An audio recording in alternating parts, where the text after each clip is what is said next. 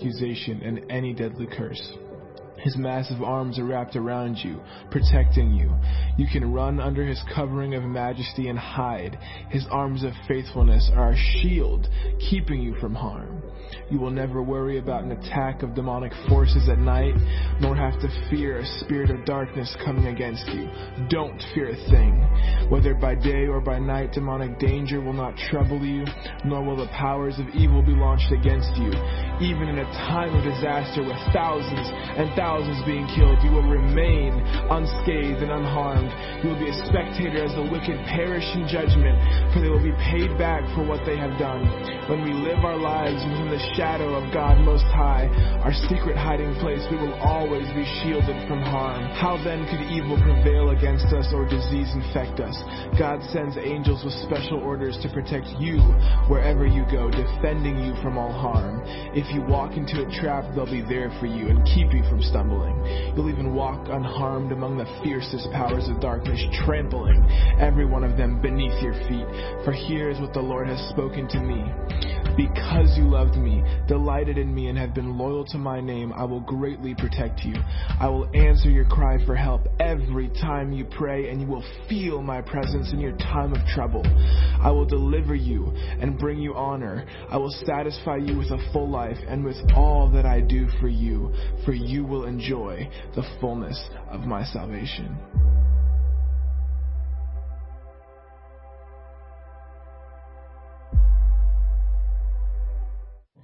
When you abide under the shadow of Shaddai, you are hidden in the strength of God Most High. He's the hope that holds me and the stronghold to shelter me, the only God for me and my great confidence. He will rescue you from every hidden trap of the enemy. He will protect you from false accusation and any deadly curse. His massive arms are wrapped around you, protecting you. You can run under his covering of majesty and hide. His arms of faithfulness are a shield, keeping you from harm. You will never worry about an attack of demonic forces at night, nor have to fear a spirit of darkness coming against you. Don't fear a thing. Whether by day or by night, demonic danger will not trouble you, nor will the powers of evil be launched against you. Even in a time of disaster with thousands and thousands being killed, you will remain unscathed and unharmed. You will be a spectator as the wicked perish in judgment, for they will be paid back for what they have done. When we live our lives within the shadow of God Most High, our secret hiding place, we will always be shielded from harm. How then could evil prevail against us or disease infect us? God sends angels with special orders to protect you wherever you go, defending you from all harm. If you walk into a trap, they'll be there for you and keep you from stumbling. You'll even walk unharmed among the fiercest powers of darkness, trampling every one of them beneath your feet. For here is what the Lord has spoken to me. Because you loved me, delighted in me, and have been loyal to my name, I will greatly protect you. I will answer your cry for help every time you pray, and you will feel my presence in your time of trouble. I will deliver you and bring you honor. I will satisfy you with a full life, and with all that I do for you will enjoy the fullness of my salvation.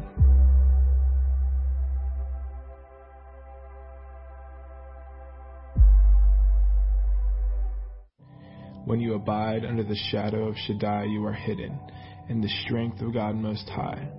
He's the hope that holds me and the stronghold to shelter me, the only God for me and my great confidence. He will rescue you from every hidden trap of the enemy.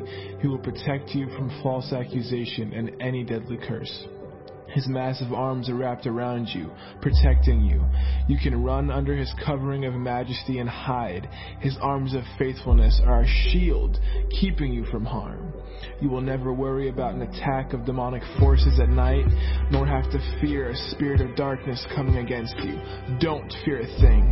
Whether by day or by night, demonic danger will not trouble you, nor will the powers of evil be launched against you. Even in a time of disaster with thousands and thousands being killed, you will remain unscathed and unharmed. You will be a spectator as the wicked perish in judgment, for they will be paid back for what they have done. When we live our lives within the shadow of God Most High, our secret hiding place, we will always be shielded from harm. How then could evil prevail against us or disease infect us? God sends angels with special orders to protect you wherever you go, defending you from all harm. If you walk into a trap, they'll be there for you and keep you from stumbling. You'll even walk unharmed among the fiercest powers of darkness, trampling every one of them beneath your feet. For here is what the Lord has spoken to me. Because you loved me, delighted in me, and have been loyal to my name, I will greatly protect you. I will answer your cry for help every time you pray, and you will feel my presence in your time of trouble. I will deliver you and bring you honor. I will satisfy you with a full life and with all that I do for you will enjoy the fullness of my salvation.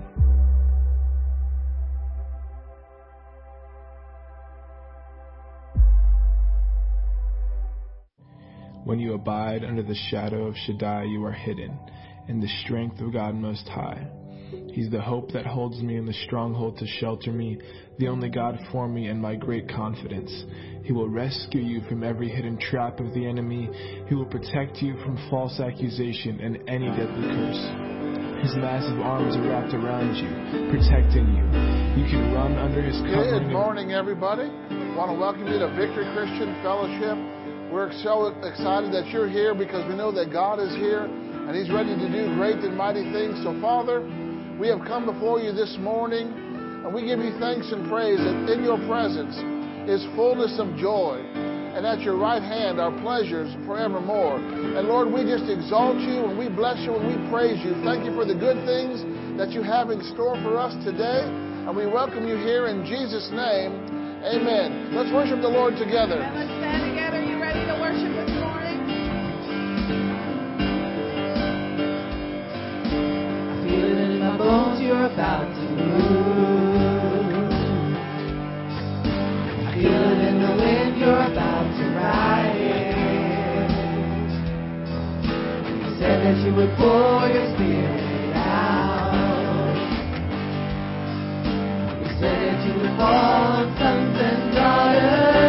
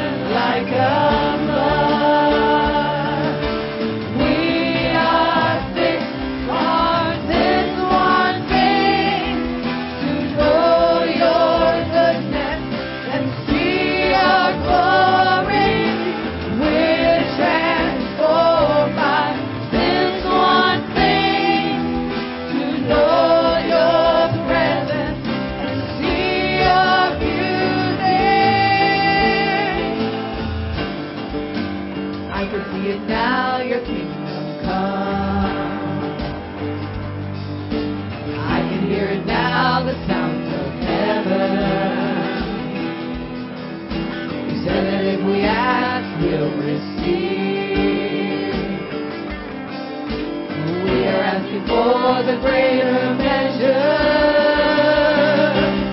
so like the rain comes righteous in love, and let your power rush in like a flood.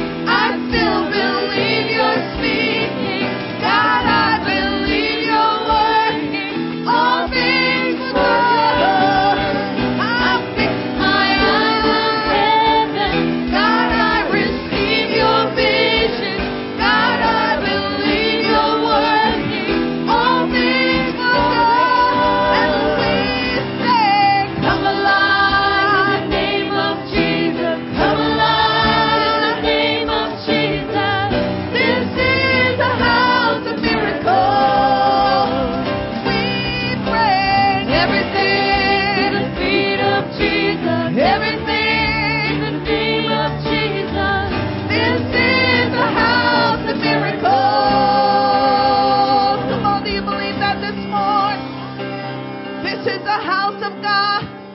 Hallelujah. That means it's a house of miracles. It belongs to us, church. It belongs to us. Lord, we receive from you today everything that you want to give to us, Lord. Everything that you prepared for us that we don't know about. Lord, we thank you. And we give you glory in this house. Come on, just praise him for a little bit. We worship you in this place, Lord. We worship you in this house because you're worthy. Because you're Almighty God. There is none like you, Lord. Hallelujah. I want to move so you can move. Come and do what only you can do. I want to live in expectation of the kingdom breaking through. Let's sing it again. I want to move so you can move. Come and do what only you can do. I want to live in expectation of your kingdom breaking through.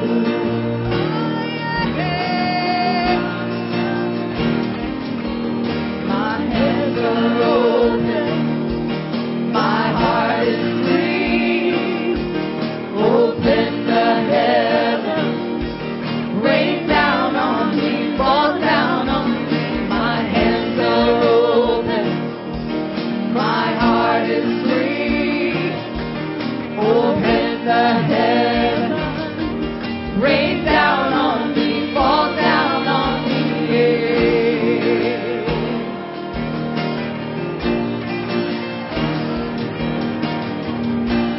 I want to come to you with boldness, by the power I receive.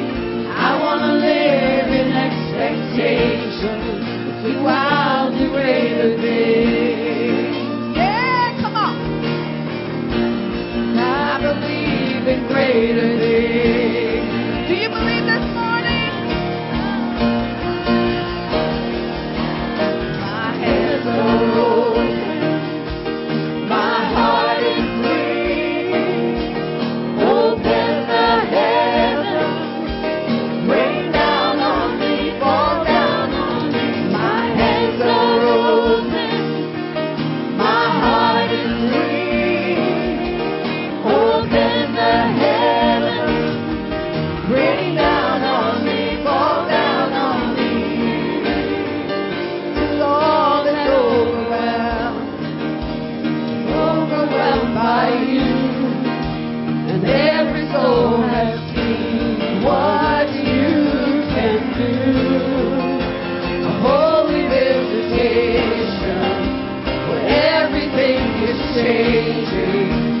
There's no empty spaces when you move.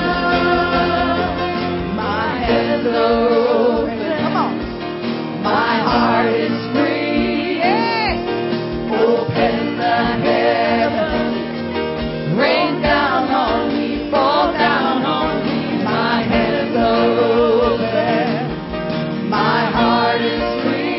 Open the heavens. Rain down on me. Fall down on me. Till all that overwhelmed is overwhelmed by you. And every soul I see what you can do. A holy visitation. Everything is changed. Come on. There's no empty spaces when you move. My hands are open. My heart is free. Open the heavens, rain down on me, fall down on me. My hands are open, my heart is free. Open the heavens.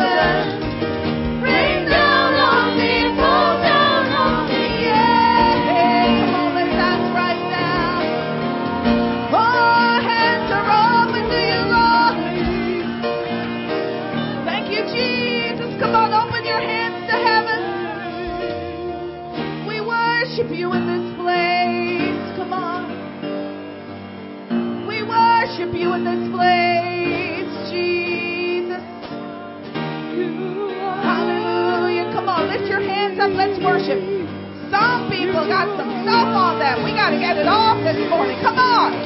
We are open to God this morning. We're not open to worry. We're not open to pain and condemnation. We're open to Almighty God. And we got to go in together. So let's do this. Come on, Lord, our hands are open to you this morning. This church receives from you this morning, Lord. Hallelujah. We ask you, Holy Spirit, to move in this place. We give you permission to move upon us and to move in this church. Hallelujah. We worship you in this house today, Lord. We worship you in this house. We give highest praise to you, Lord. Hallelujah. Yeah. Hallelujah. Come on. Yeah. We worship you, Jesus.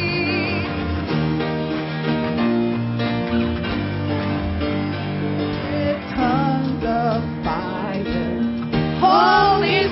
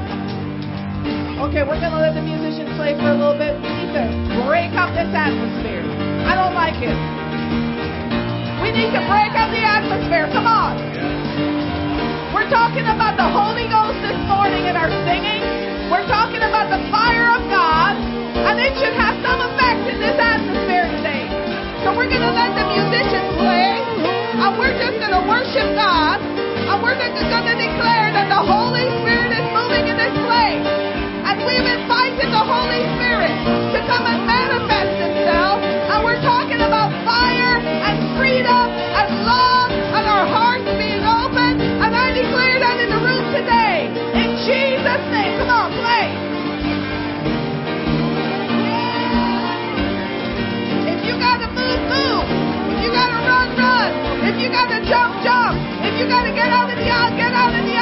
Break up this this atmosphere. We break up this atmosphere. We tear the veil of man's desire. And we say God's desire happens in this place. Spirit is good. Come on. Make the fire of God in this place. Yes, Lord. Let your fire fall in this place. Right now. Let it burn up the network. We want gold. We want to be refined like gold in this house.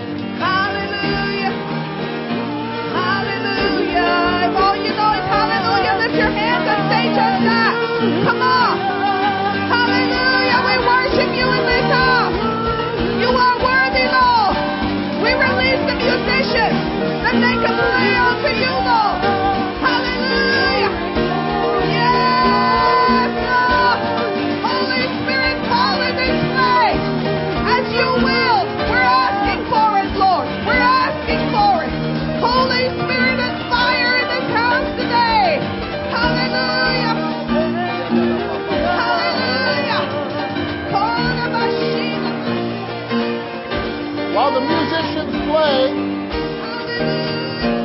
the musicians play, we're going to pray. I want you to cry out to God as if you're thirsty, as if you're hungry. Father, in the name of Jesus, we come to you right now and we drink, Lord. And we drink and drink. We drink in the Spirit. And out of our bellies flow rivers of living water in the name of Jesus. Lord, you said that my house shall be called a house of prayer. And we come before you, Father, and we give you thanks and praise that you have prepared this day for us. This moment is for us. This time is for us. And your church is rising up. Your church is taking its place. Your church is standing its ground in the name of Jesus. And we pray, Father, that you deliver us, you deliver this nation from unreasonable and wicked men, because not all men have the faith. And Lord, we ask you right now to protect the United States of America and keep us one nation under God. And Lord, we look to you. You are our rock and our salvation. You are our chief cornerstone. And we thank you, Lord. You have empowered us. You have called us. And you have equipped us to preach the gospel in our homes, in our neighborhoods, in our stores. We can tread on serpents and scorpions and over all the power of the enemy, and nothing shall by any means hurt us. And Lord, we take the charge. We hear the trumpet sound, and we will go forth. And we will take our ground in the name of Jesus.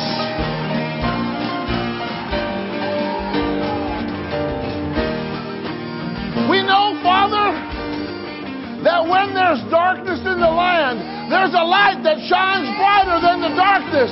There's a light that's greater than the darkness. Jesus is our light. We are the light.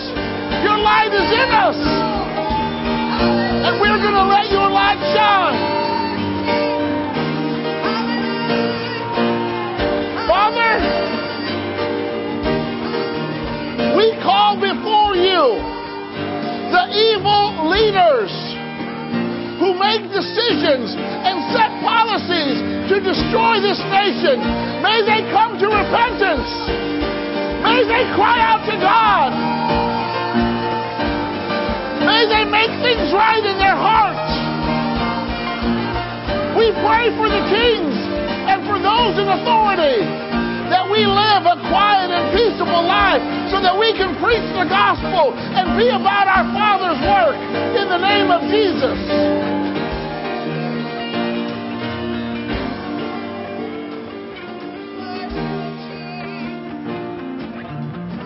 I'm telling you, Jesus said, come to me, all those who are heavy laden with burden. He said, I'll give you rest.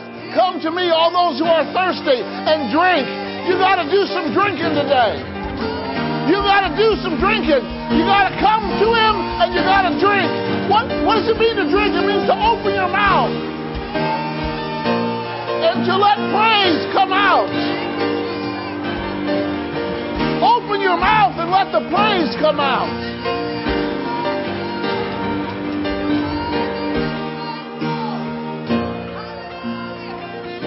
God doesn't inhabit the silence. He inhabits the praises. His holy habitation inhabits praises. Holy is your name. You are the great I am. You are the great I am. What has bound your people has been broken and loose right now. I say, man, I say, woman, I say, you are loosed in Jesus' name. You are loosed in Jesus' name. You are loosed in Jesus' name.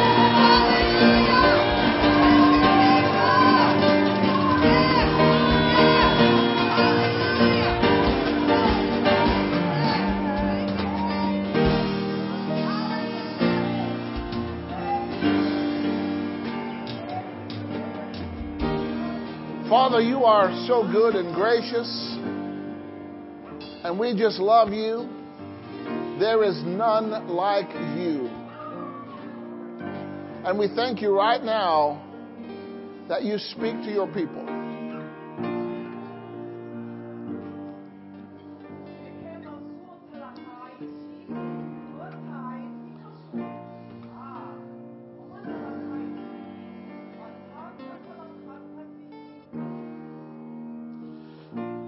You thought you were just coming to an ordinary service today, but you're coming because there's a war cry.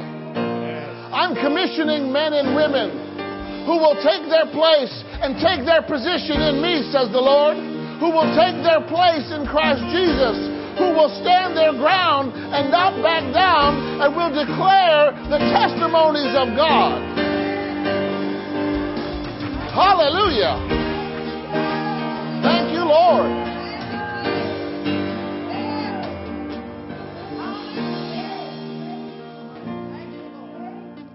Sometimes saints get so comfortable they forget how to fight.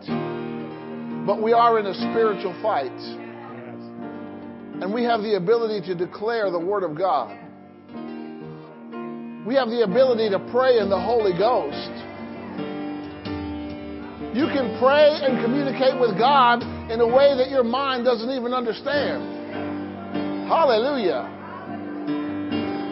We got something better than the backbone. We got a direct connection to the Almighty. Hallelujah.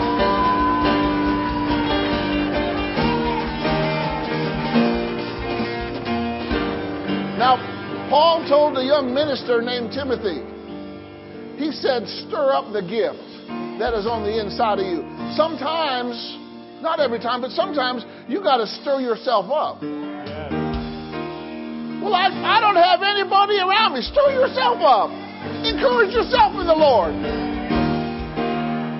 Come on, we're not walking in diapers. We're growing in the Lord. Amen? Someone say, praise the Lord. Glory to God. Well, if you can, you may have your seats. And we're so glad that you're here. If you're watching us, thanks for tuning in. Like it, share it, spread it. Amen. Glory to God.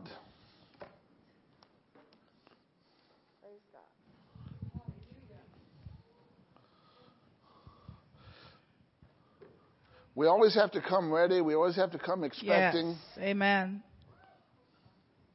Thank you, Jesus. One of the things we do here at BCF is we like to speak the word.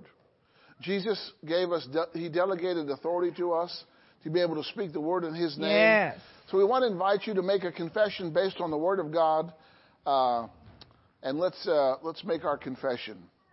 We ask our God, the glorious Father of Jesus, for spiritual wisdom and insight, that we may grow in our knowledge of God.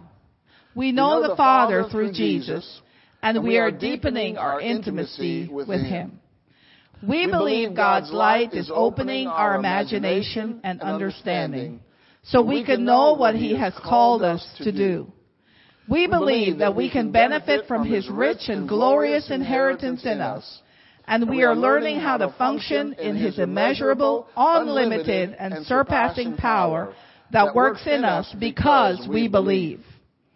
We believe that we can function in the same mighty power that raised Christ from the dead, the same power that makes Jesus far above any ruler or authority or power or leader or anything else, not only in this world, but in the world to come.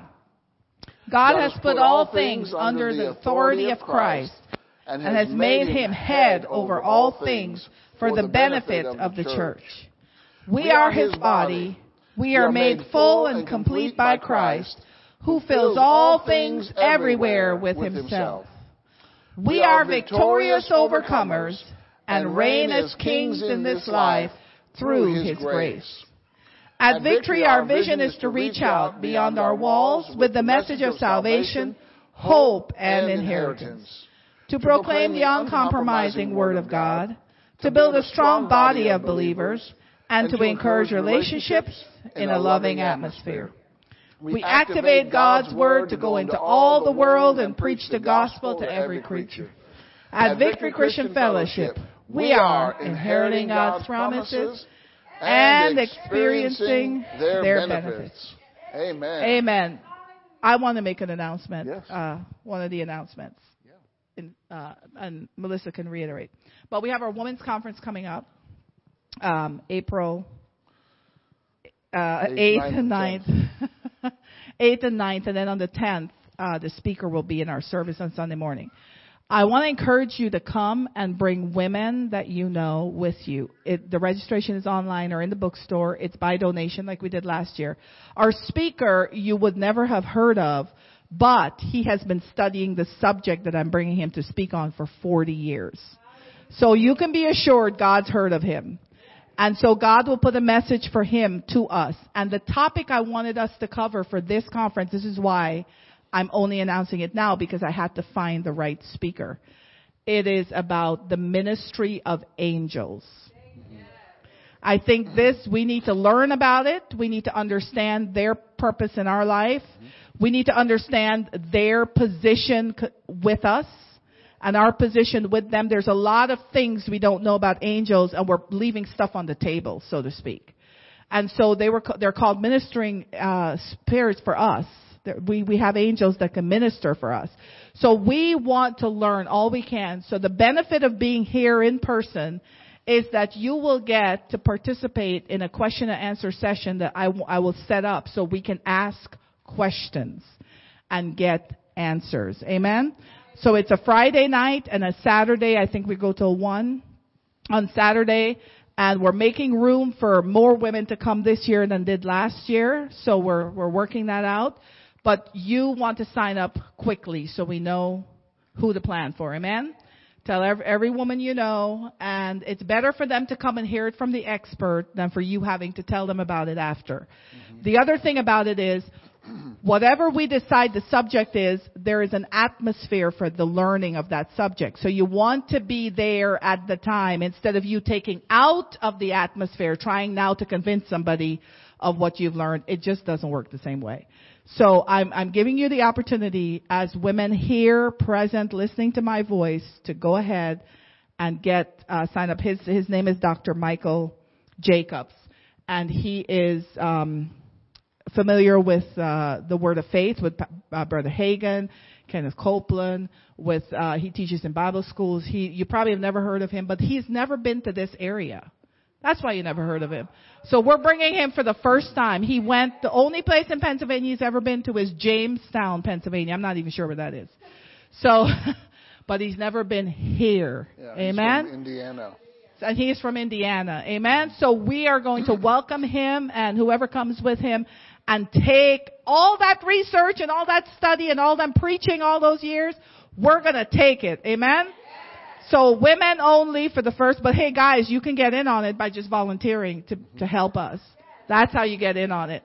And you can slip a question in there here and there, we'll ask. So there's a way around this, right? But I just want to encourage you to sign up. All right, that's my part.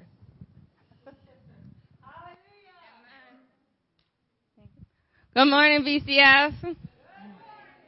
All righty, so here are our announcements for the week. Tuesday is youth group. I realized, so it was recently pointed out to me that I have a heavy emphasis in Tuesday, and I realized that I just did it again when I did my announcements. It is Tuesday. So our youth group is doing amazing things. We have new signature sour cream coffee cake. So we have new things almost every Sunday, I'm pretty sure. So make sure you always check that out after service. And if you're here during the week, the snacks are here all week long. So whatever event and service you come to, grab some food. Also, with the youth, just want to mention that we are on social media. We're on Facebook and Instagram and YouTube. So the youth have been posting videos with teachings and psalms and testimonies. So please check us out and subscribe. Wednesday, we have Wednesday Night Refreshing at 6:30. It is so lovely to be here on Wednesdays. I mean, I love to be here every day, but Wednesdays is awesome. And just as a reminder, there is no Barnabas this Saturday. So they just had it yesterday. There was a schedule change, so there's no Barnabas this Saturday. But it will be on the last Saturday in March on the regular pattern.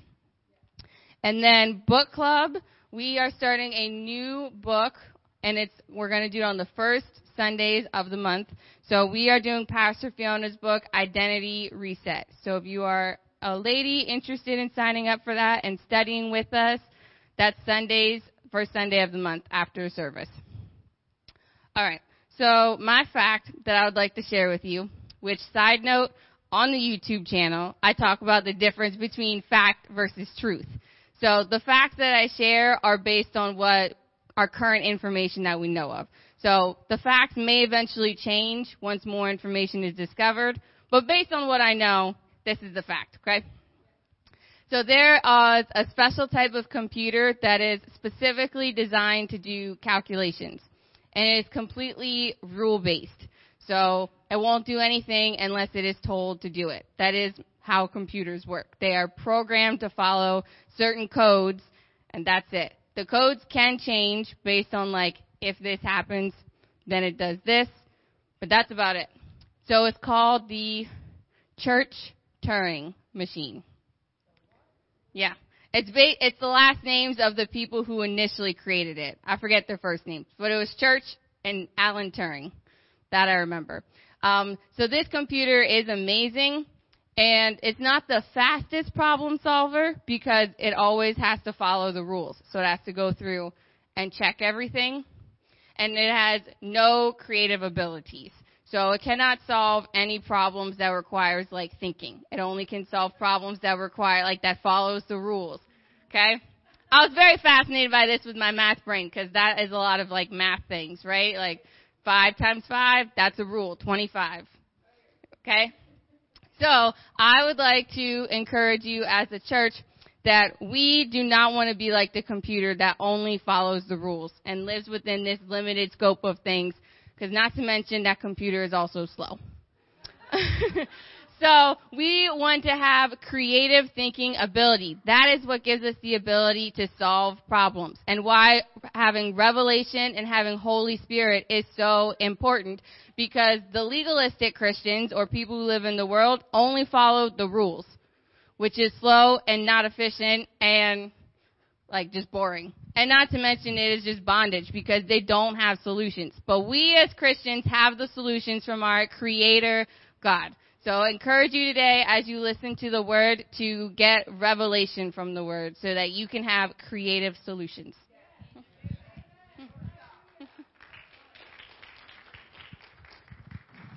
That is awesome. Praise the Lord. Well, you having a good time so far? It's just going to keep getting better and better. Just want to share with you something before we dismiss our kids for their kids' life. You know, I appreciate our youth group led by Pastors Nelson and Nadine. And when they see something, they go after it. Amen? And that's what we need to do. In the book of Philippians, chapter 4, starting with verse 15, it says this, Philippians 4:15. You Philippians know that in the early days of preaching the gospel, after I left Macedonia, no church shared with me in the matter of giving and receiving except you alone. How many want to share in the ministry of giving and receiving? You know, they work together. They operate simultaneously. They're like two peas in a pod, right?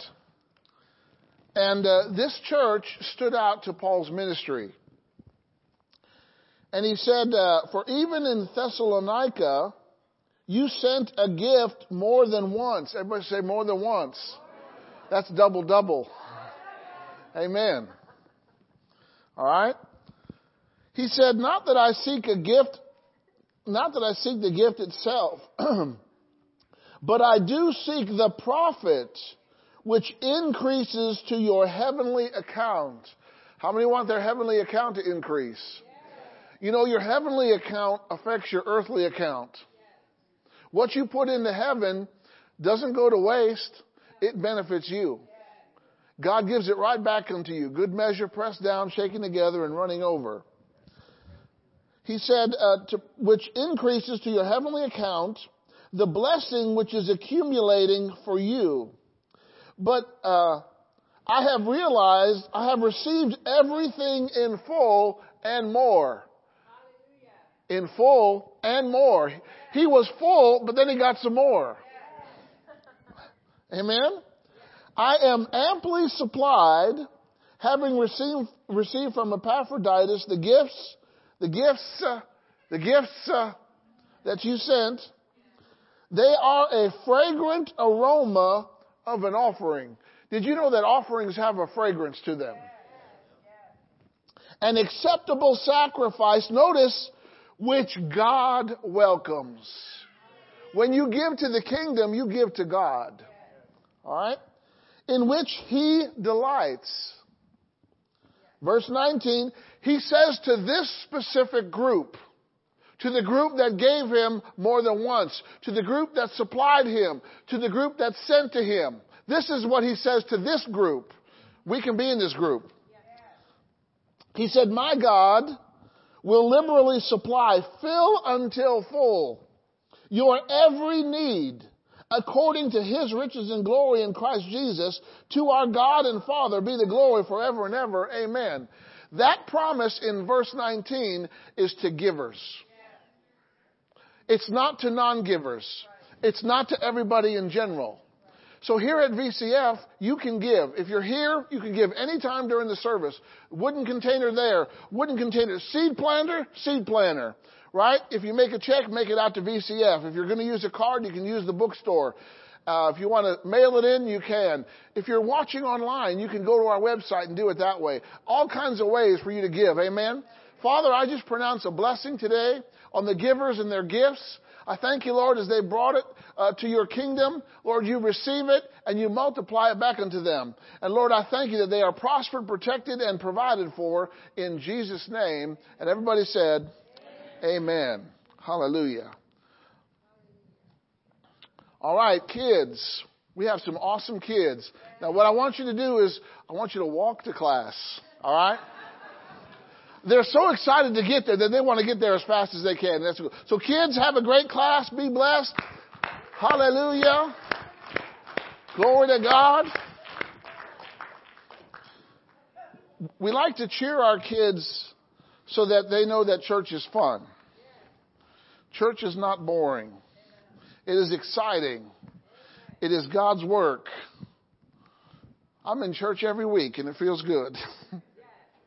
Hallelujah. Except I won't be here this Wednesday because I will be out of town going to a winter Bible seminar. Hallelujah. Yes, we still have Wednesday night refreshing. So come and be a part of what God is doing. If you've never been on a Wednesday, you're really missing out. There's exciting things that happen. I know some people aren't comfortable driving at night. Well, then find someone that is. Yeah. Amen. And come and join the party. Amen. All right. We're going to continue this week of creating an atmosphere. You know, God works in atmospheres. And atmospheres change depending on who exits and who enters. Right? I want you to turn with me to 2 Corinthians chapter 3. Glory to God. I'm excited for today. Every time we come together, you know, you realize I've been faithful to come to church for like 4 decades. And I haven't found it boring. I haven't found it dull. I have found it exciting and thriving. And it's helped me in so many ways. Amen? Because God always does things different. And, you know, you might miss a service or two, but you're missing out on something that God's going to do right then and there. And you won't know that until you come and be a part of it. But in 2 Corinthians chapter 3... Verse 17, it says now is the timing of faith. Faith is right now. Now the Lord is that Spirit. You know, the Lord is a particular kind of Spirit. He's that Spirit, right? And where the Spirit of the Lord is, there is liberty. So where his presence is, well, I thought God is everywhere. Yeah, but he's not manifested everywhere. He's not, I mean, he's there, but there may be people that don't know he's there. Right? And they're not benefiting from his presence. But where he is, there's liberty. There's freedom. There's emancipation. There's deliverance. Hallelujah. Then he says, but we all, with open face, beholding as in a glass the glory of the Lord. How many want to behold the glory of the Lord? The glory of the Lord is something to behold. It's awesome. It's incredible. It'll make you awestruck, God's glory. And he says, we behold the glory of the Lord are changed. You know, when you encounter the glory, something's going to change. Into the same image. That's the image of God. He's the source of glory. From glory to glory. You know, you can go from one glory to another glory. You'd be like Tarzan swinging on the vine. He goes from one vine to the next vine. Right? Even as by the Spirit of the Lord. So, if we want to see the glory of God, and we do, it is up to us to protect the atmosphere. You know, God kept holy things holy, earthly things earthly, right? God would never allow something unholy to mix with holy, right? Only certain people could enter the tabernacle or the temple, and then when the veil was torn in two from top to bottom, you know, then we all had access to enter into his presence. And I'm so glad I can enter into God's presence. How about you? I'm so glad I can come boldly before the throne of grace. I can have a conversation at the mercy seat with the Almighty.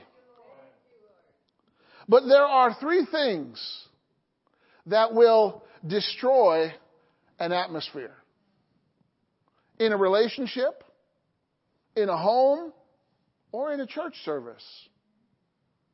These three things are divisions, discord, and offense. Those are three atmosphere killers, but today we're going to avoid the atmosphere killers. Not only are we going to avoid them, we're going to overcome them. Yes. Amen? Are you ready to overcome these atmosphere killers? Yes. See, because offense is probably the big out of the three. It's the biggest. But it disrupts atmospheres. It destroys relationships. And every relationship, you know, offense will try to get in, but you can keep it out. You know, the devil, he's a slimy dirtbag.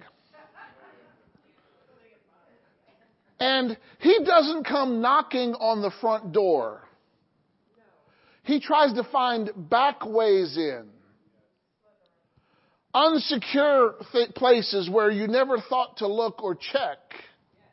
Because his number one weapon is deception.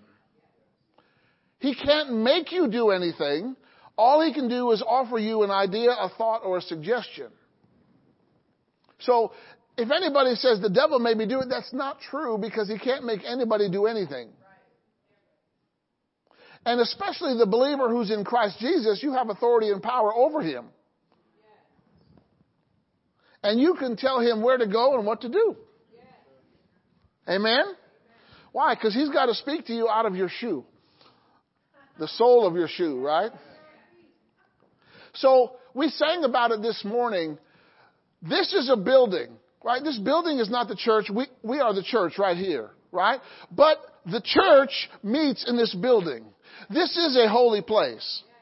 This is a place that has been dedicated and set apart, sanctified, and consecrated for the work of God, the preaching of the gospel, amen, and the building of the body of Christ. And this is a house of glory. Because I want God's glory. Because when God's glory comes in, it's good. It's wonderful. Things happen. You don't even, when the glory comes in, you don't even need an altar call. Like the day of Cornelius, when God arranged for Cornelius to go to Peter and for Peter to go to Cornelius' house, and Peter didn't know what he was doing, didn't know what he was getting into. God said, go and doubt nothing. Okay. Right? So he showed up, and Cornelius had his house full of people. He invited friends. Well, he was a soldier. Come to my house. No. He invited them. He had influence. He was a leader. And they came. They didn't know what they were going to get. They didn't know what was going to happen. And Peter just started preaching. And in the middle of his sermon, the Holy Spirit interrupted. And he fell on the place, and the Gentiles were filled with the Holy Spirit and spoke with tongues, just like they did on the day of Pentecost. God told Peter, he said, I'm going to do... You know, his vision wasn't about animals, it was about people. Don't call people uncommon. Amen? So, this is a house of God. This is where God's work is done, where God's people come. All right? And this house has an atmosphere. I have heard testimony of different people, of visitors that we've talked to. They've said that when they've walked in, they felt the love of God, which is great, because that's an atmosphere. Amen? And we got to keep loving people. Even if they don't look like you think they should look. Amen? That has nothing to do with it. And see, the devil wants to bring division. He wants to separate people because his goal is to divide and conquer. Okay?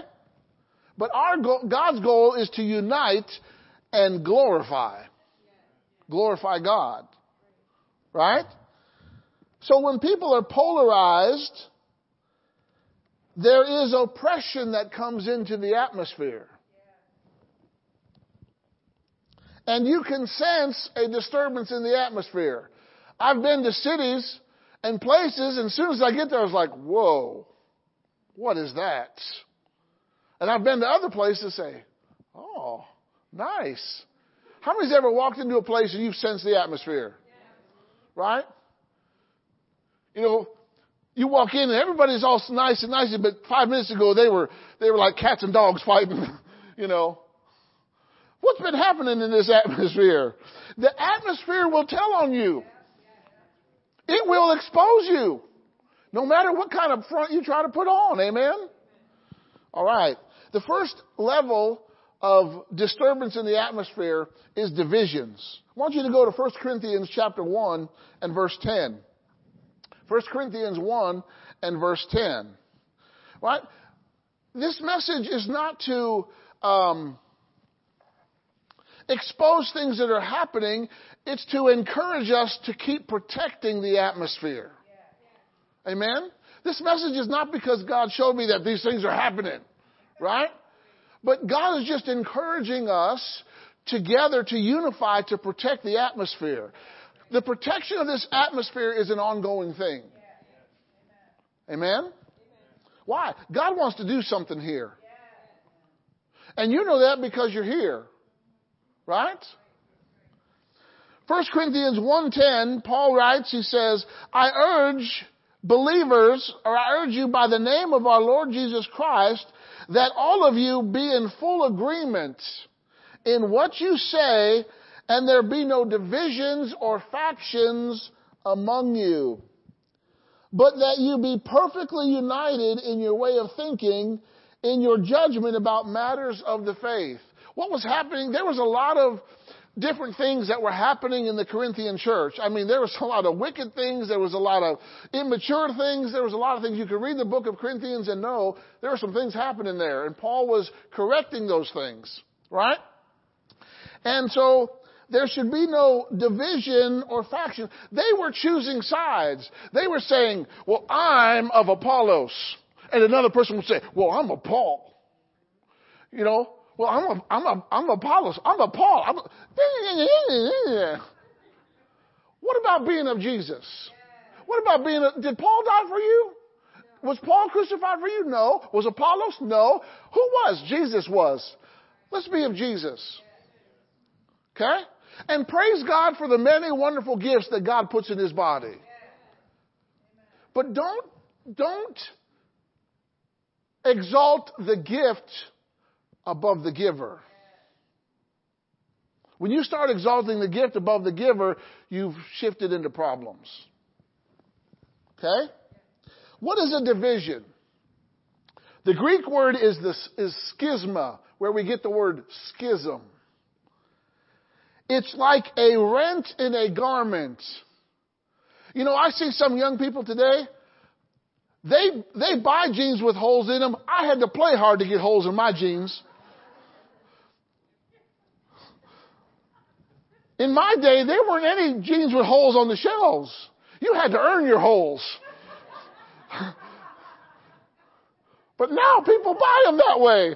I'm like, I worked hard to get holes like that in my jeans. But that's the thing. That's okay.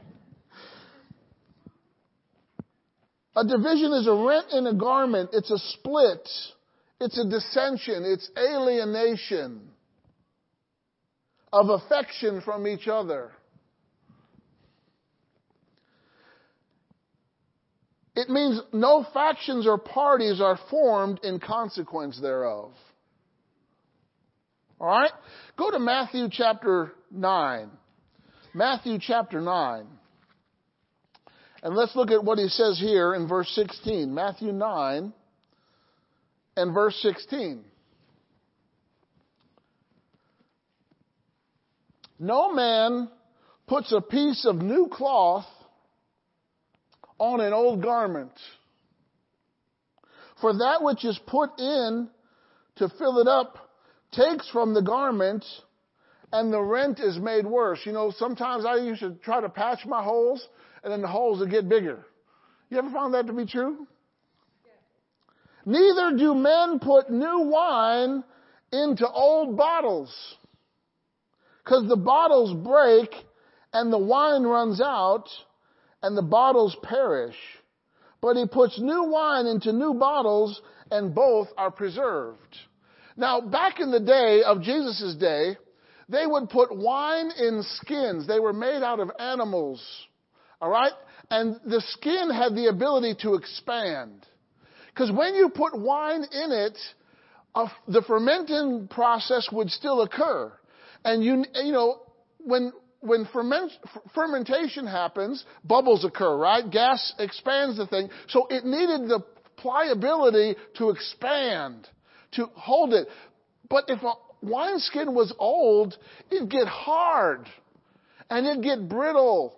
And if you try to put new wine into that thing, it would burst and all the wine would spill out. See, in order for God to put his spirit in you, he had to get you born again. Yeah. Why? Because we were an old wineskin. We were hard, brittle, and set in our ways. Right? But the Holy Ghost came on us, and when you accepted Jesus Christ, you became a new wineskin. You were able to expand with new information, new revelation.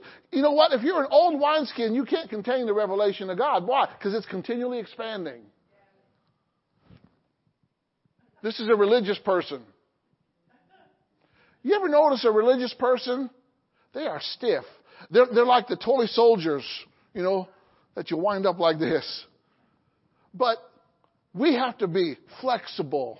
Say, I'm flexible.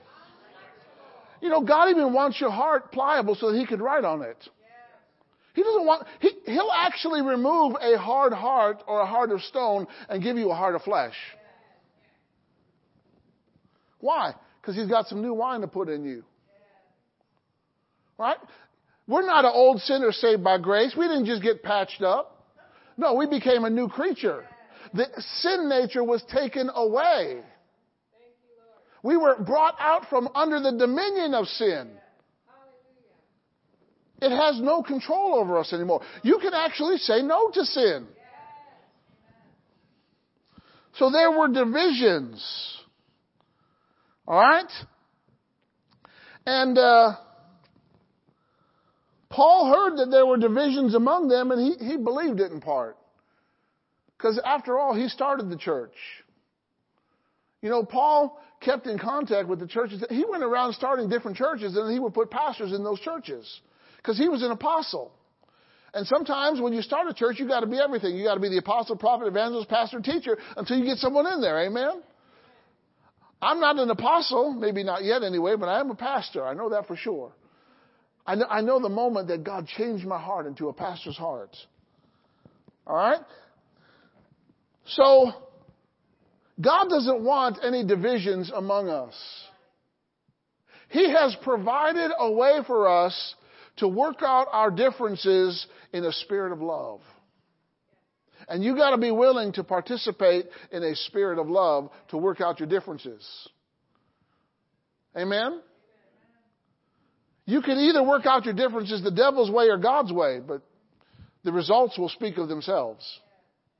You could get all in the flesh and all huffy, right? But that's not going to solve anything. You got to do it in the spirit of love. And you got to have the courage and the strength to confront the problem when it's there. Listen, problems weren't meant to be swept under a rug. They were meant to be dealt with. And you have the Holy Spirit and the strength and the power of God to deal with it. Amen? Well, I just can't. Yes, you can. Get over yourself. All right, the second level of an atmosphere disruptor is discord. Go with me to Proverbs 6. This is the summation of things that God hates. Did you know that there were things that God hates? He lists them right here very clearly. Proverbs 6, verse 16. It says this, there are 6 things the Lord hates, 7 are an abomination to him. I like to say it this way. There are 6 things that God hates and 7 that really tick him off. Okay? Things that God hates. If you were playing the game, $100,000 pyramid, the category would be things that God hates. Things that God hates, right? Number 1, is a proud look. Anything associated with proud, you know, you've seen people like this. They're like looking down your nose at you. You know, a proud look. That look says, I think I'm better than you. No. Right? God hates a proud look. Anything associated with pride, God is opposed. All right, number two, a lying tongue. Oh, but it was just a little white lie. I don't care what color you paint it. If a lie comes out of your tongue, God hates it. A lying tongue. Number three, hands that shed innocent blood. Murderer. Right? Number four, a heart that devises wicked imaginations or plans. Number five, feet that are swift to run to mischief. Number six, a false witness that speaks lies. And number seven, he that sows discord, notice among brethren. It's unfortunate, but discord occurs in the church because someone is yielding to the wrong spirit. Discord is something that you sow or spread. All right? What is discord? Discord is a false witness. It's the word shellac. It means to cast away, forsake. It means to send away, and it's not good. It's a separation of things. And the reason that you sow discord is your goal is to separate one person from another person. Maybe to get them to take sides. You know, some people want you to take their side, and you need to say, fight your own battle. Right? They want you to draw. They want to draw you into a conflict. That's not your conflict. Sometimes you got to stay out of it. Other times you got to get in it. How do I know? Listen to the Holy Spirit. He'll tell you. He knows when to get in and when to get out. Right? Joseph knew when to run. Right? Joseph knew when to run. Sometimes Paul knew when to be let down at dark in a basket. Why? So he could preach tomorrow. There was a group of people that wanted to kill him. Sometimes you got to be let down in a basket at night. Where did Paul go? Oh, I don't know. He let us down. Listen to Proverbs 16:27. Proverbs 16:27. A worthless man digs up evil. His speech is like a scorching fire. Verse 28. A perverse man spreads dissension, and a gossip divides close friends. If you're involved in gossip, you're actually sowing discord. Proverbs 17, verse 20. The one with a perverse heart finds no good, and he whose tongue is deceitful falls into trouble. You know, one way to sow discord among people is to tell someone a lie about another person. And then they think they're believing the truth, but it's actually a lie, and it brings division and separation. All right? That's what the enemy wants us to do, but we're not going to fall for it. We're going to avoid it, and we're going to overcome it. Amen? Go with me to Psalm 133. This is the atmosphere that we want to promote. Psalm 133. This is a powerful psalm, short psalm. You know, sometimes the short psalms are like dynamite. They're just powerful. Dynamite comes in small packages. Psalm 133. You've probably read it, probably heard it. Behold, how good and how pleasant it is for brethren to dwell together. How? In unity, harmony. Right? Everybody say dwell together. It was always God's intent for the church to dwell together, to hang out together, to fellowship. And if you're not partaking of it, you're missing out on a big part of what God wants. Okay? You probably got offended. We'll get to that in a minute. What is the unity and harmony like? It is like the precious ointment upon the head. Oh, it's the anointing. Unity brings the anointing.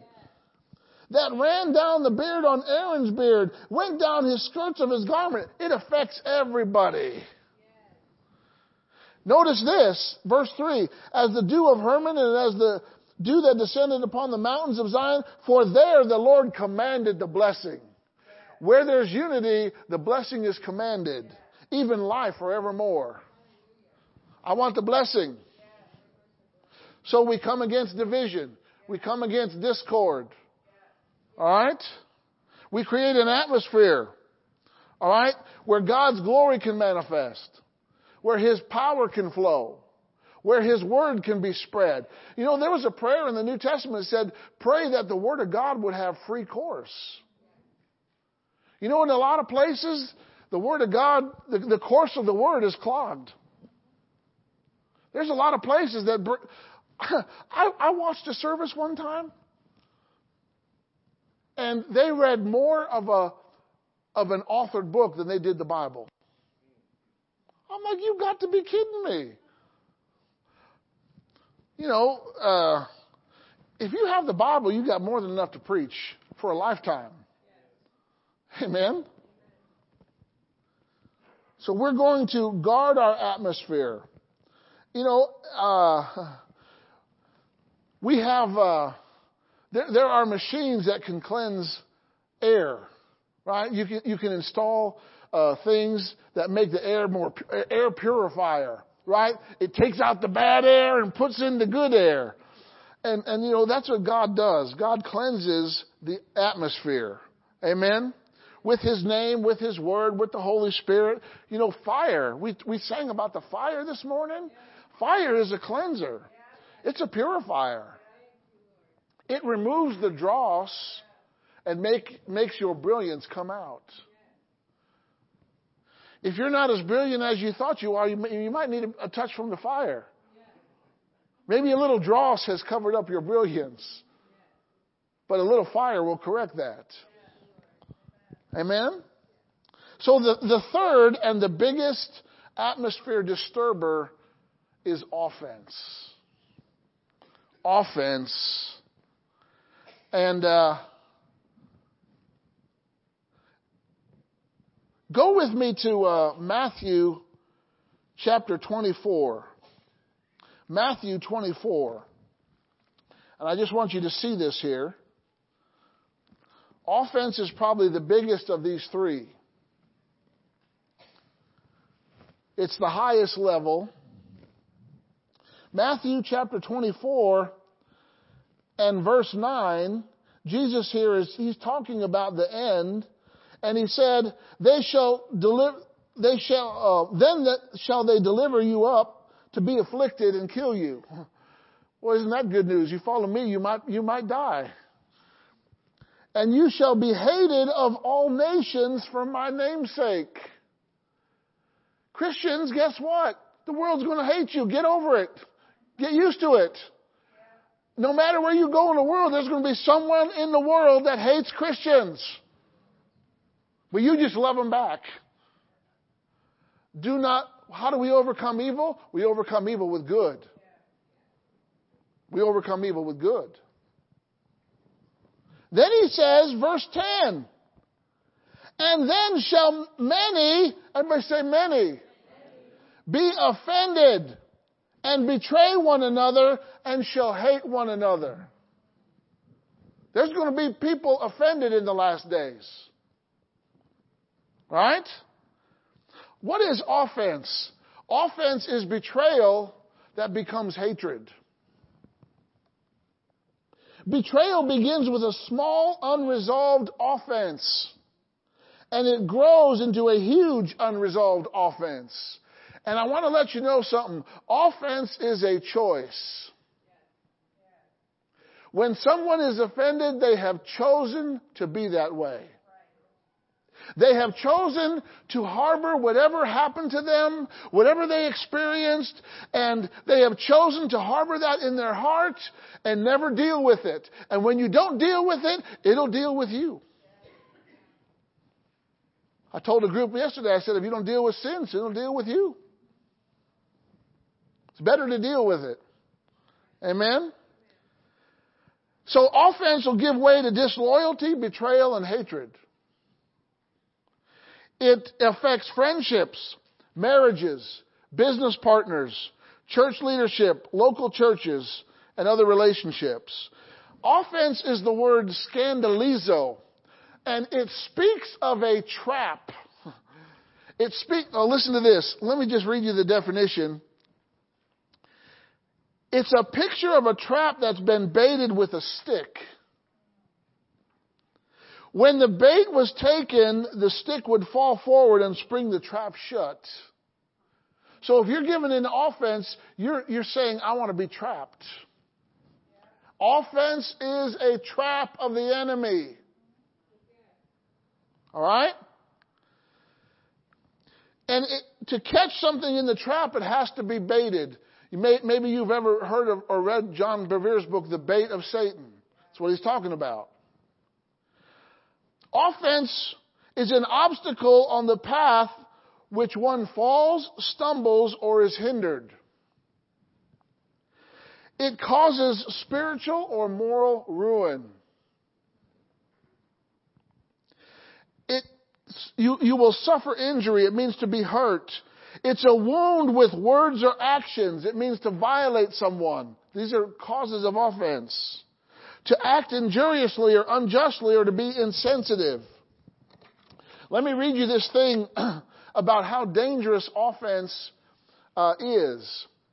A man and his wife had a quarrel, and there was strife and offense between them, and the Holy Spirit nudged the man to apologize to his wife, but he refused and was being stubborn. Now, I know that no one here is ever stubborn, and I'm glad for that.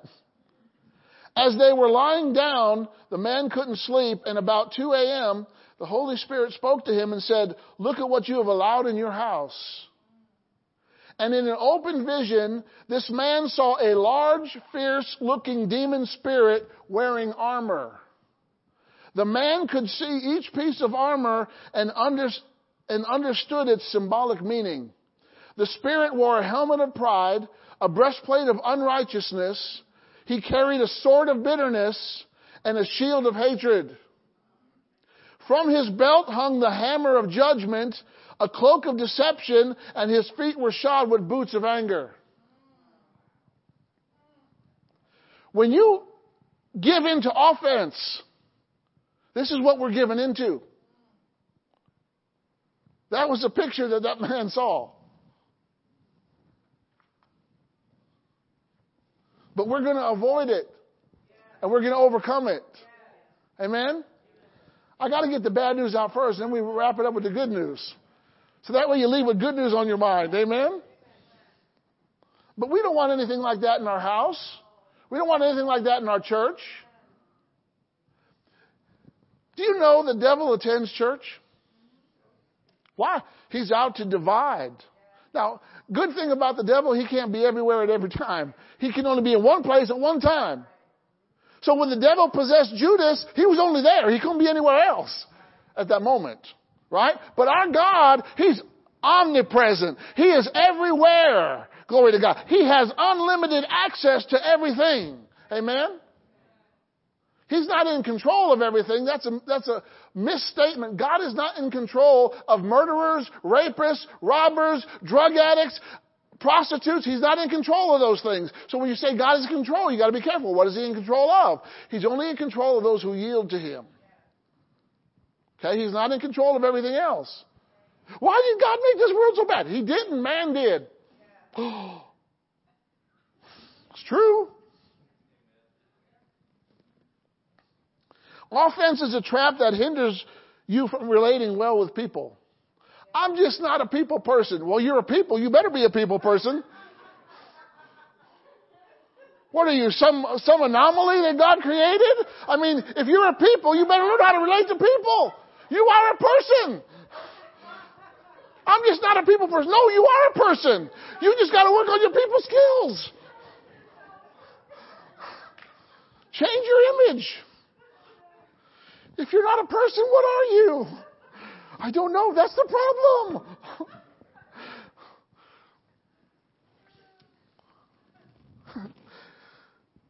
Hallelujah. Go to Romans chapter 16. Romans 16. This is powerful.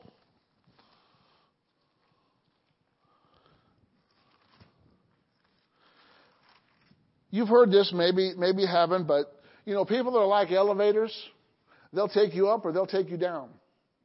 You got to be careful on who you hang around with. Now, that doesn't mean that I'm a Christian, so I should never fellowship with sinners. No, how else are they going to hear the gospel? I mean, Jesus ate with sinners, but that atmosphere got a picture of what they needed to be, right? Jesus provided them with a picture of what they could be, and whoever accepted that changed, right? Romans 16, verses 17 and 18. Now I beseech you, brethren, mark them which cause divisions and offenses contrary to the doctrine which you have learned, and what? Avoid them. Everybody say avoid them. Oh my goodness. But they just have such a sweet personality. But if they're causing division, avoid them. If they're causing offense, avoid them. That's Bible. Look at verse 18. For they that are such serve not our Lord Jesus Christ. Uh-oh. But their own belly, or you might say their flesh. And by good words and fair speeches deceive the hearts of the simple. But thank God, we are not simple, we are knowledgeable. Yeah. Amen? Amen? A simple person in the Bible is equated with a fool. Yeah. Right? But we have the wisdom of God. Yeah. Amen? Hallelujah. Here's another story that I want to read to you. And... This couple was serving in full-time children's ministry for several years, and Andy and his wife Charisse, and they were hurt. Though seemingly insignificant now, at the time the hurt was so devastating, the Johnsons withdrew from their church and buried their calling for nearly 8 years. Wow. Telling their growing boys, don't ever go to that church. It's full of people that will hurt you. See, when someone's offended, they lash out. And they want other people to be as offended as they are. Okay? My coworker began to encourage me in the Word. Thank God for that coworker. She would say things like, God loves you, Andy, and He sees what you're going through. He still has a plan for you. Then one night, he awoke suddenly, knowing the Holy Spirit had spoken to him. God said to him, your days of pouting are over. Come on. Your days of pouting are over. Look at your neighbor and say, your days of pouting are over. God was saying this to him. So the next Sunday, we began the process of plugging back into a local body. It's amazing how the devil can take something so small and destroy your life, even getting you to abandon your calling. Oh. We're going to expose this demonic activity so that you will recognize it, and when it begins to occur, you will nip it in the bud. You know the best time to kill a snake? When it raises its head. Right? Chop that head right off. We're going to chop the head off the offenser. We're going to chop the head off the divider. We're going to chop the head off the discorder. I don't care if that's not a word. It's a word today. Do you realize if Jesus was in this pulpit today and He said, I want to wish you a happy Saturday, today would become Saturday. Because everything He says happens. Amen? It's true. All right? Go to 2 Thessalonians chapter 3. 2 Thessalonians chapter 3. Oh, we're going to get set free today. And in being set free, we get healed, we get delivered, we get filled. Amen. Look at verse 6, 2 Thessalonians 3 and verse 6. Now we command you. Everybody, what was that word with the C? Everybody say command. Okay. We command you, brethren, in the name of our Lord Jesus Christ, that you withdraw yourselves from every brother that walks disorderly and not after the tradition. And that tradition is really the word teaching. Because we know the traditions of men make the word of God ineffective. Which you received of us, for you yourselves know how you ought to follow us, for we behave not ourselves disorderly among you. So if you find someone that's walking disorderly, what are you supposed to do? Withdraw. Say, I'm not going to partake of this. Say, you need to change your way. Right? You can still love them. I mean, God still loves people, doesn't he? His love doesn't change. But God doesn't put up with stuff. He corrected complainers. He gave death to people who love death. You only brought us out in the wilderness to kill us. Okay, then you're going to be killed. You wanted it. No, I didn't want it. Yes, you did. You spoke it out several times. You wanted it. Amen? All right, glory to God. All right, let's go to 1 Thessalonians chapter 5. I'm going to read this from the Amplified. 1 Thessalonians chapter 5, starting with verse 12. 1 Thessalonians 5:12. Now we ask you, brothers and sisters, to appreciate those who diligently work among you. Recognize, acknowledge, and respect your leaders who are in charge over you in the Lord, who give you instruction. Verse 13, and we ask that you appreciate them and hold them to the highest esteem and love because of their work on your behalf. Live in peace with one another. Verse 14, we earnestly urge you believers, here's some things. Admonish those who are out of line. Well, if you don't know what the line is, it's hard to know when someone gets out of it. So you got to know the line first, right? When they say hold the line, you got to know what line you're holding, right?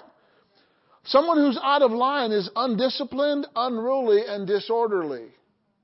What are you supposed to do? Admonish them, correct them. See if you can instruct them, see if they're teachable, right? You know, God's mercy always comes before his judgment. He always gives people an opportunity to make a change before their action can, before their seed can be sown and their action received from their seed. Right? Verse 14, so encourage the timid. If you find someone fearful in your midst, encourage them. Say, come on, you can do it. Right? Be a cheerleader. Those who lack spiritual courage, help the spiritually weak. You know, we're supposed to strengthen weak hands. There might be some person who's among us that's weak. Strengthen them. Amen? Help them. Like Aaron and Hur helped Moses. Right? Okay?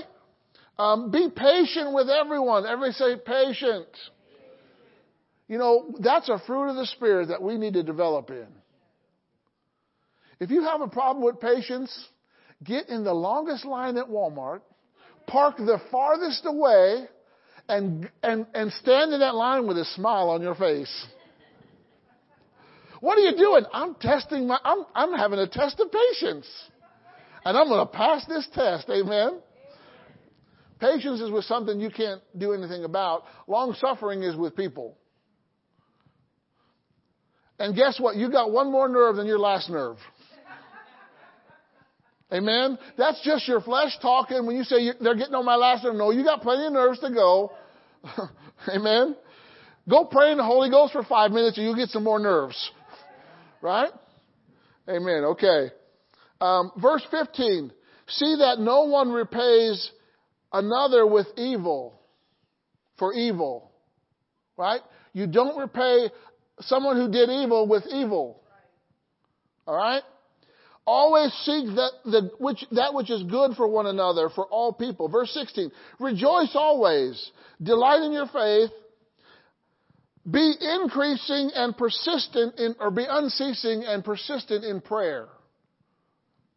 Okay? In every situation, no matter what the circumstances, be thankful. Everybody say, be thankful. Are we doing that? When you're driving along and someone cuts you off?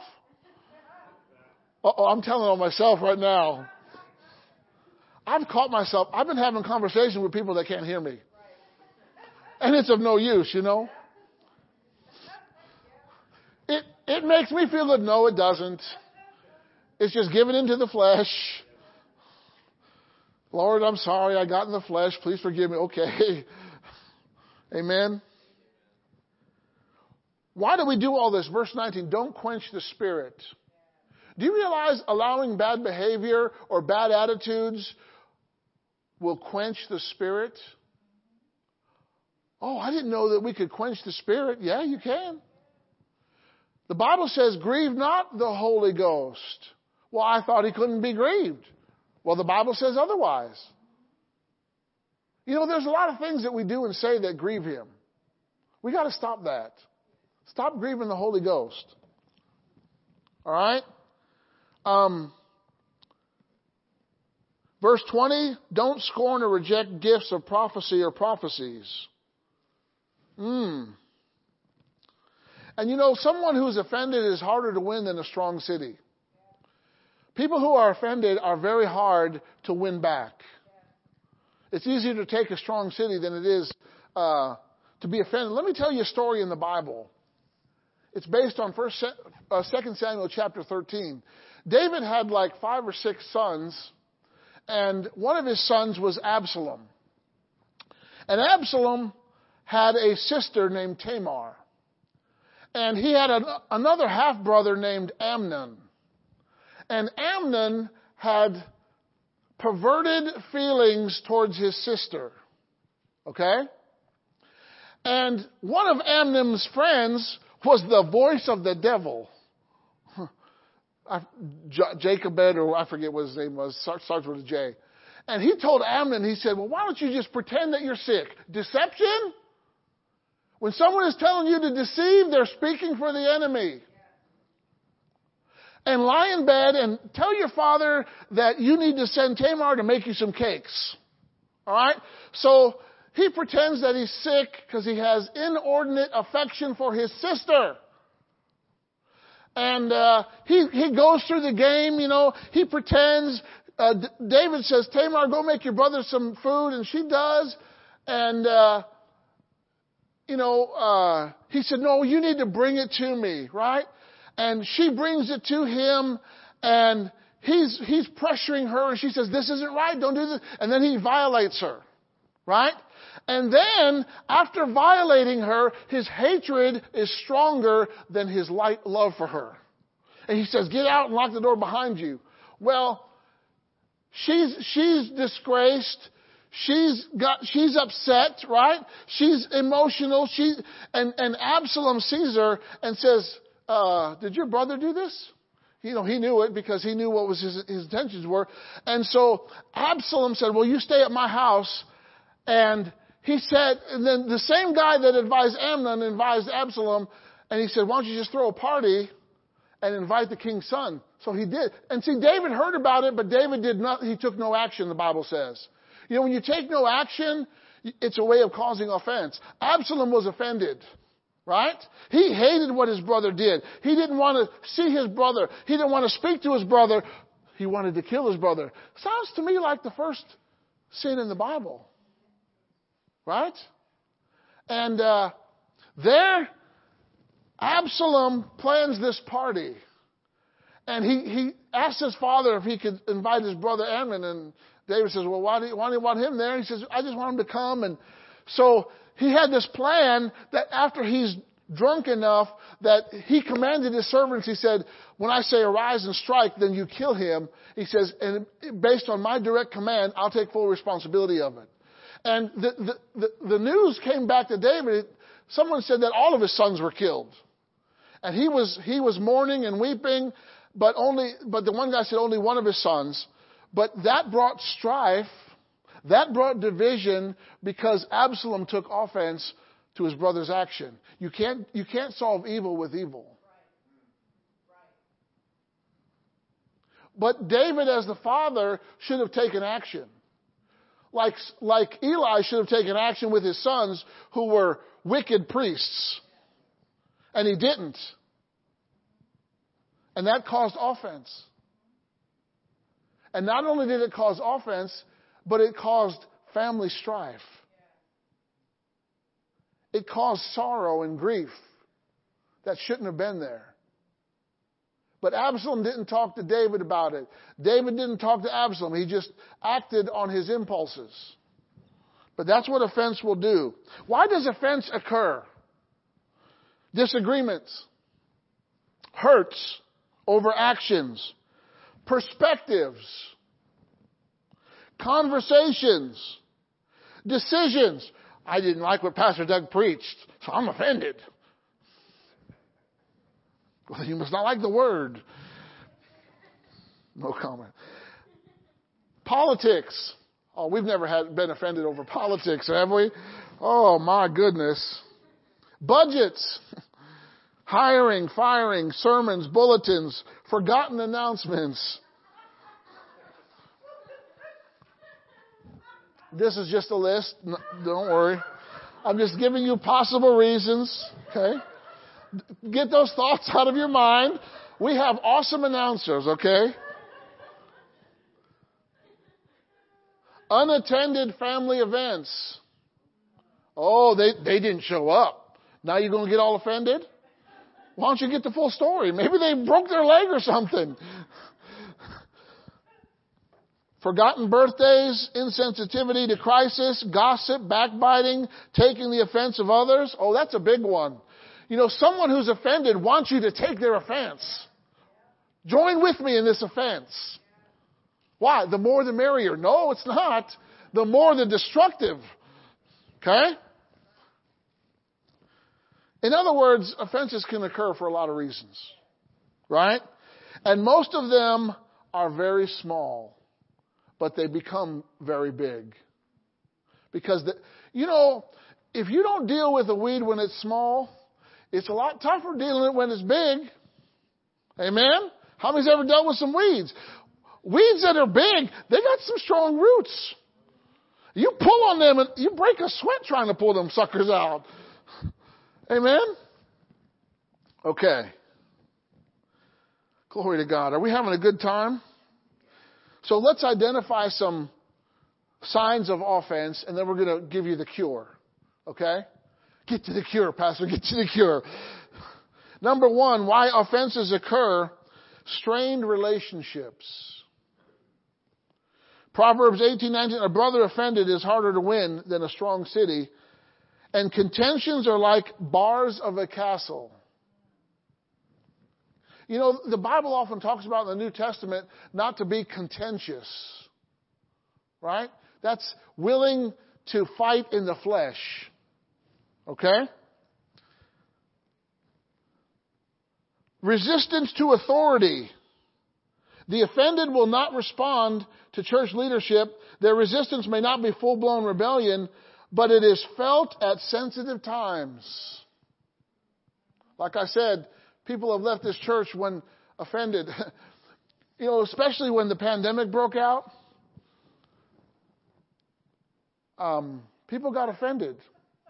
That's all I'm going to say about that. You know, when you call the pastor at 9:45 and say that you're not coming back and service starts at 10, that's pretty bad. That's all I'm going to say about that. All right? They don't listen to counsel. All right? Number three, why offenses? Detachment and drifting from the church. What do I say about the first banana to leave the bunch? It gets peeled. So if you don't want to get peeled, stay close to the bunch, right? So someone who's drifting, they have an attitude of distancing and withdrawing from the hub of the church and the church at large and its flow. Withdrawing. It's not a quick leaving of the church, but a gradual, subtle drifting in the wrong direction. Right? In the last days, what's going to happen? What did Timothy say? In the last days, some will what?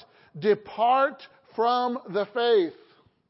A slow leaving away. Well, I thought once you're saved, you're always saved. Really? Satan was AKA Lucifer. He was an angel in heaven in the perfect environment. What happened? Iniquity was found in his heart. He made a choice to rebel against God. What happened? He got kicked out of heaven. Saul disobeyed instruction after instruction, and he tried to make it sound like he obeyed God, but he lost the anointing.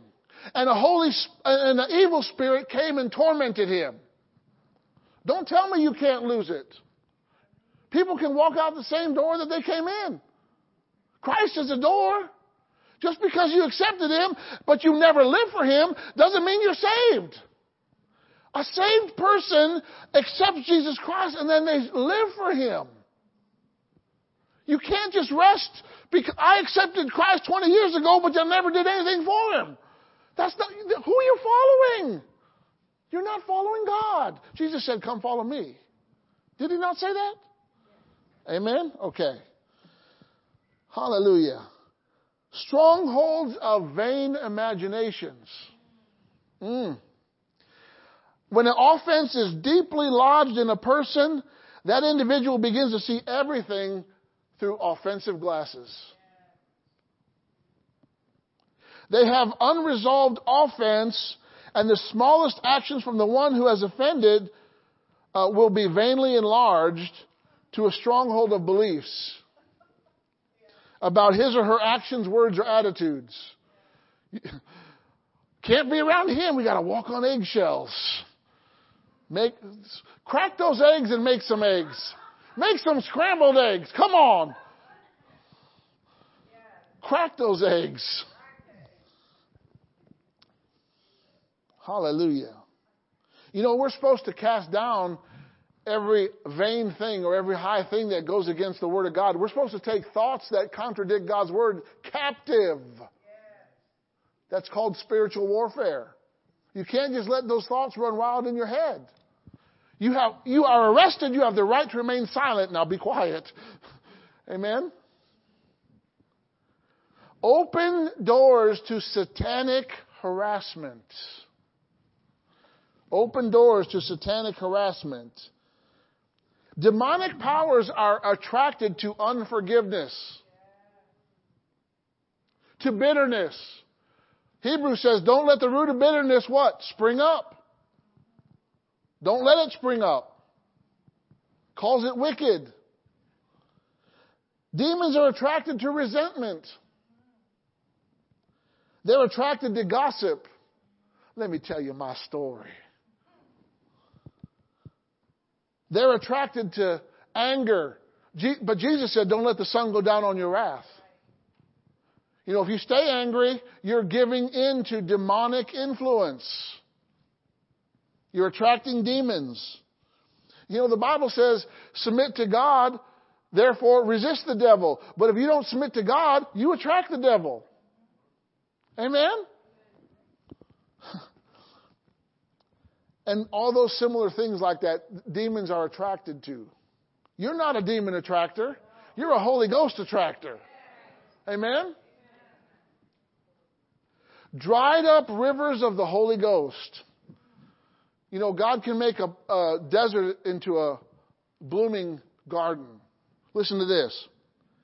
The fresh, powerful flow of the Holy Spirit in the believer is likened to a mighty river. When offenses are allowed to lodge inside our spiritual wells, they're like huge stones blocking the river. The loss of spiritual vitality and momentum, joy and faith can be traced to unresolved offenses. Well, because why? The offense is going to separate you from God. So if you're separated from God, you've cut off you're no longer by the spot where the glory comes out. All right? One more and then we get to the cure.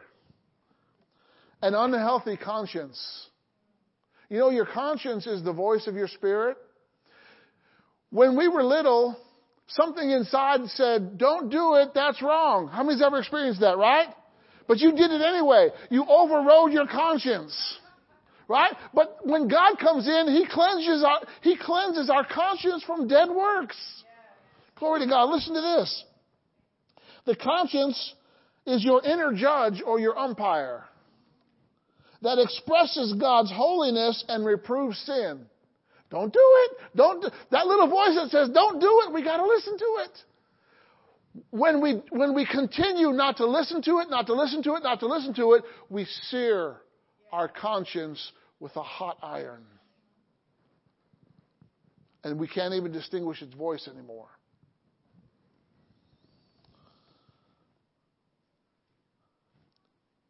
Unresolved offenses turn into unforgiveness and bitterness, and the conscience becomes weak. It becomes wounded, sick, unreliable, and troubled. Have you ever heard of a murderer known as cold-hearted? That's someone who ceased to listen to their conscience, and it doesn't bother them doing what they do. Okay? Now, let's get to the cure. Oh, hallelujah, we're finally there, praise God. Woo, that was some rough water, but we navigated through it, amen?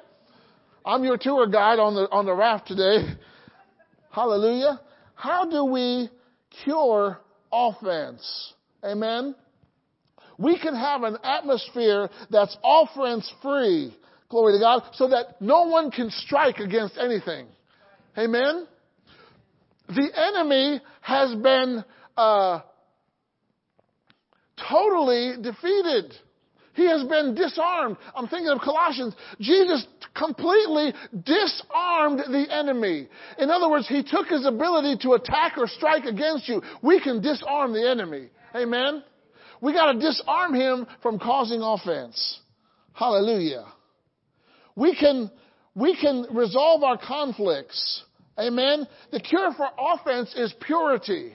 Having a pure atmosphere, right? Desire the pure milk of the word that you grow thereby. Amen. God is pure. He's holy. Amen. Glory to God. Thank you for your purity. Hallelujah. We perpetuate a pure atmosphere. Say that the past 10 times.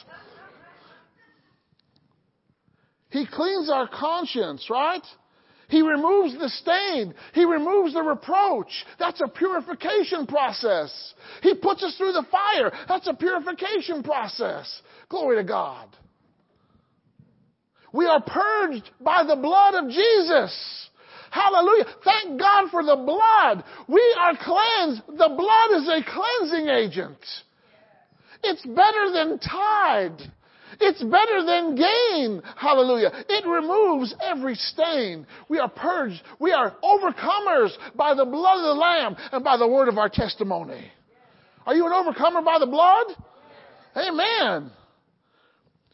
We destroy offense by going through reconciliation. Did you know that this is one ministry that every believer has? The ministry of reconciliation?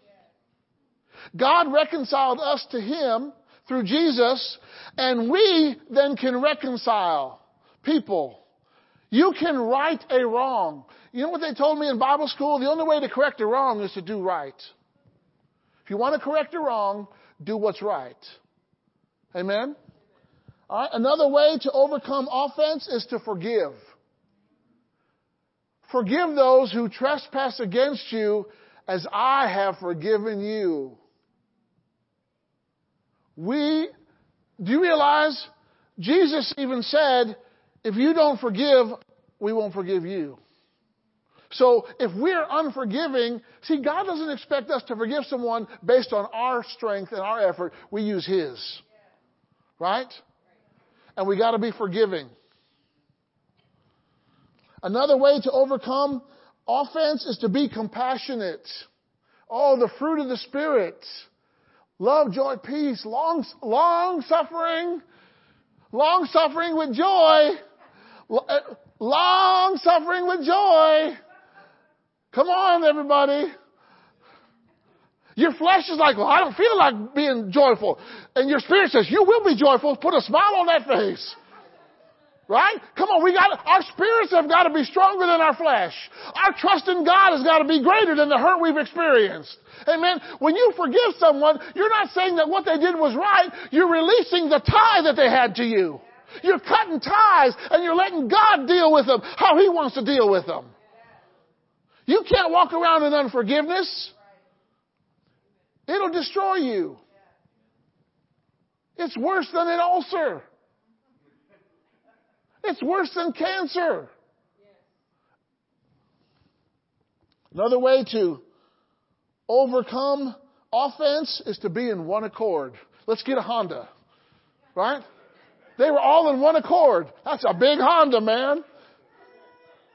Why do you think the power of God was so strong on the day of Pentecost? They were in one accord, one mind. They had one cause. They were one voice. Amen. Sometimes we speak too many different things. We got to get on the same page with what God is doing, with what the Holy Ghost is doing, and put our feelings aside. We got to get in one accord.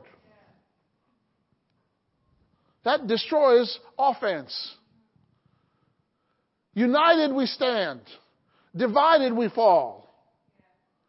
We got to stand united. You know, if the church would be united when it comes time to vote, oh my goodness, we could change the world.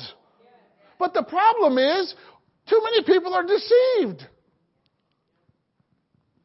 People vote for people who abort babies. You're voting for a murderer. You're casting a vote for murder.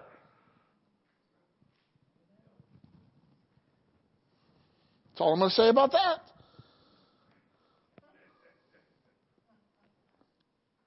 And then finally, another way to overcome offense is you got to be willing to restore with a plan of action of restoration. Peter denied Jesus. He denied knowing him. The man spent 3.5 years. Jesus used his boat as a pulpit.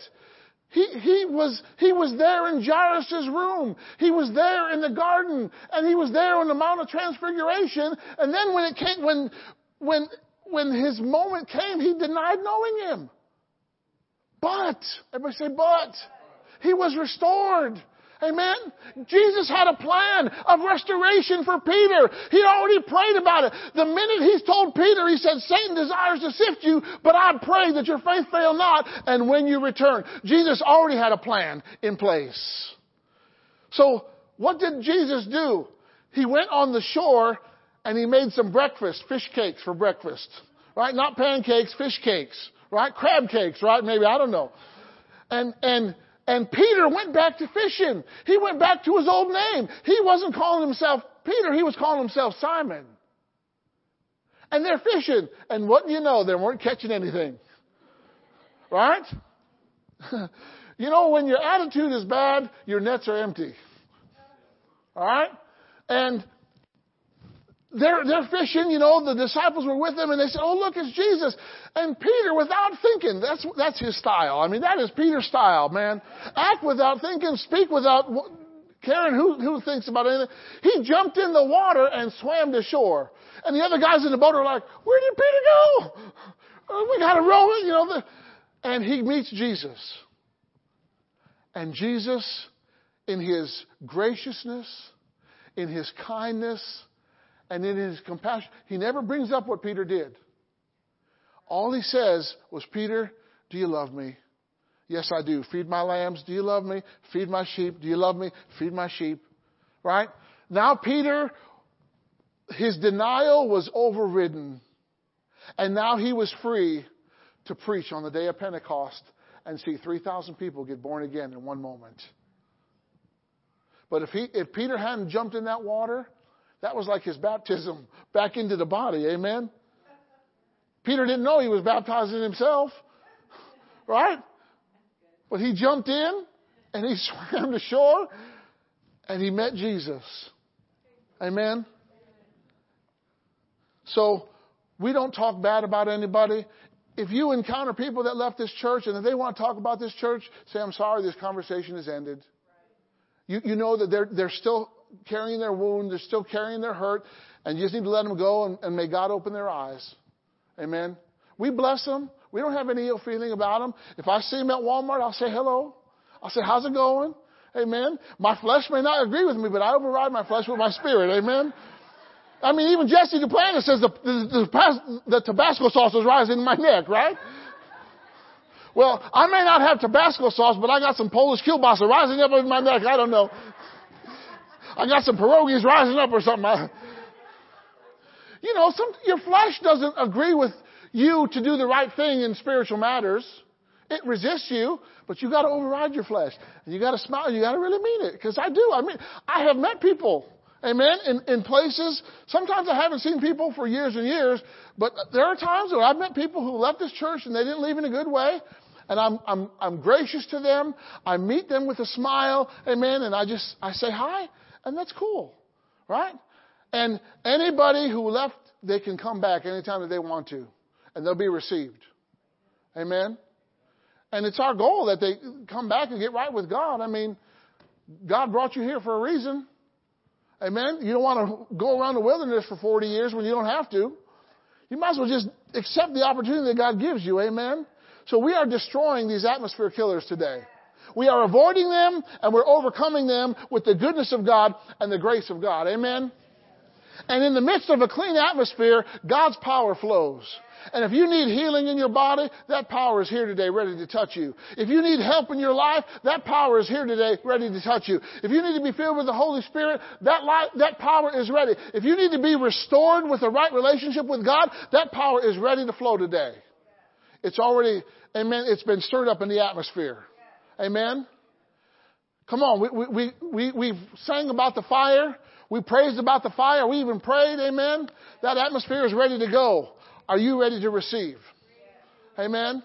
So if you need anything like that today, healing, restoration, help, wisdom, guidance, I don't know, whatever you need, God's got it. He's ready to give it to you. You're ready to receive it. So let's meet together. Amen. If you need prayer for anything, I want to invite you to come up right now in the name of Jesus. No delay. Come quickly. Amen. God's going to touch you. And, you know, oftentimes in a message, the Holy Spirit's always telling you something that the preacher didn't say.